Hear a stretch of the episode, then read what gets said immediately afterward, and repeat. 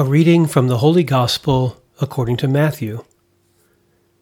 Jesus began to show his disciples that he must go to Jerusalem and suffer greatly from the elders, the chief priests, and the scribes, and be killed, and on the third day be raised. Then Peter took Jesus aside and began to rebuke him. God forbid, Lord, no such thing shall ever happen to you. He turned and said to Peter, Get behind me, Satan. You are an obstacle to me. You are thinking not as God does, but as human beings do. Then Jesus said to his disciples, Whoever wishes to come after me must deny himself, take up his cross, and follow me. For whoever wishes to save his life will lose it but whoever loses his life for my sake will find it. What profit would there be for one to gain the whole world and forfeit his life? Or what can one give in exchange for his life? For the Son of Man will come with his angels in his Father's glory, and then he will repay all according to their conduct. The Gospel of the Lord. As Americans, you and I value our freedom and independence. We like to think that we are free to follow our own path and make our own choices. The assumption that my desires are all my own is what the French social theorist Rene Girard calls the romantic lie. Human beings are creatures who imitate. Without imitation, there would be no human culture. We only learn to walk and act in society by copying the behavior modeled to us by others. Through imitation, our thoughts and desires are intertwined with the thoughts and desires of others. The classic example is the toddler playing in the nursery. A two year old discovers the single fire engine and begins to play with it. Suddenly, another child sees the two year old playing with the fire engine and wants to play with it as well. The second child mimics the desire of the first child, and violence threatens to break out in the nursery. We are caught up in the same dynamic, although it's largely unconscious. Our acquisitive desires create rivalry, which lead to conflict the tension is finally resolved when, rather than accepting responsibility, the group finds a victim to blame. This victim becomes the scapegoat who is driven out or killed, and peace is restored. This dynamic operates in the background, so it seems that something miraculous happened. Somehow the gods have restored peace. This sacred violence has been a pattern in all of human history. Many myths from all over the world hint at violent origins, while at the same time covering up that violence. Rene Girard sees in the Hebrew Bible a radical contrast with mythology. Far from veiling the truth, the Hebrew Bible begins to reveal the truth of sacred violence. There's much tension in the Hebrew Bible between God's revelation and the old projections of human violence on God. It takes time for God to wean humanity from the old means of keeping society from falling apart. Last Sunday, Jesus took his disciples to Caesarea Philippi, a city named after the Roman emperor.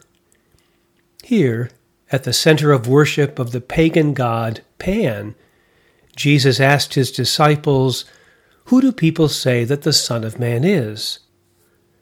Peter correctly named Jesus as the Christ, the Anointed One, the Son of the living God. The term Son of Man had two contrary images in the Jewish world of Jesus' time. One image was that of a powerful warrior appearing from heaven to avenge all of the enemies of God with violent wrath. The other image was derived from the songs of the suffering servant in Isaiah, which stressed the suffering of the Son of Man at the hands of the people. It was the latter model that Jesus chose to follow. But Peter heard the former model. You are the liberator promised by God long ago, the one for whom we have long waited. You are King Jesus, who will liberate us from King Caesar. Peter is thinking not as God does, but as human beings do. St. Paul offers a perfect antidote. Do not be conformed to this world, but be transformed by the renewal of your mind, that you may discern what is the will of God. In today's Gospel, when Jesus begins to teach his disciples that he must suffer at the hands of the people, Peter is scandalized. His ideal is the same as ours worldly success, and he tries to instill it into his master. He turns his own desire into a model that Jesus should imitate. This is how Satan operates, of course, hence the famous words, Get behind me, Satan. You are a scandal to me.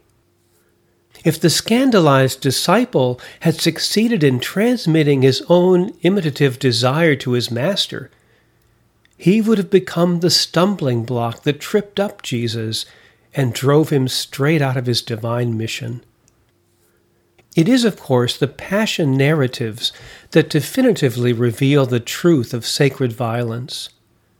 The crowd in Jerusalem demonstrates that when the contagion of imitative desire takes over, all awareness of the truth is lost. The same crowd that throws palm branches on the road in Jesus' honor cries out for Jesus' crucifixion. So great is the contagion that Jesus' closest disciples flee when their leader is arrested.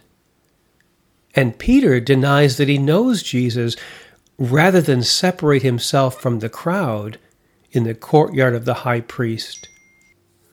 From the cross, Jesus said, Father, forgive them, for they do not know what they are doing. The scapegoat mechanism largely operates in the unconscious. People do not know what they are doing.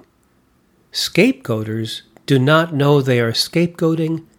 They think they're doing a holy duty for God.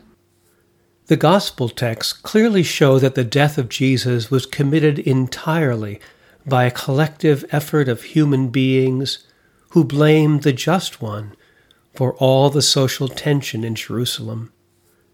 Jesus was killed in a collision of cross purposes, caught between the demands of an empire and the religious establishment of his day.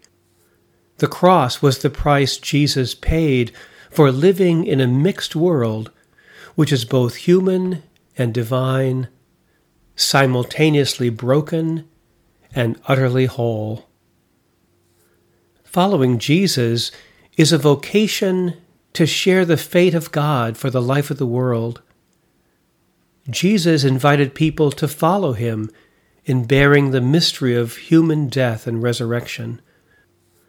Father Richard Rohr says that those who agree to carry and love what God loves which is both the good and the bad of human history, and to pay the price for its reconciliation within themselves. These are the followers of Jesus. The leaven, the salt, the remnant, the mustard seed that God can use to transform the world. We are called to become living sacrifices, willing to be conformed to the pattern of Jesus' death and transformed into the power of his resurrection.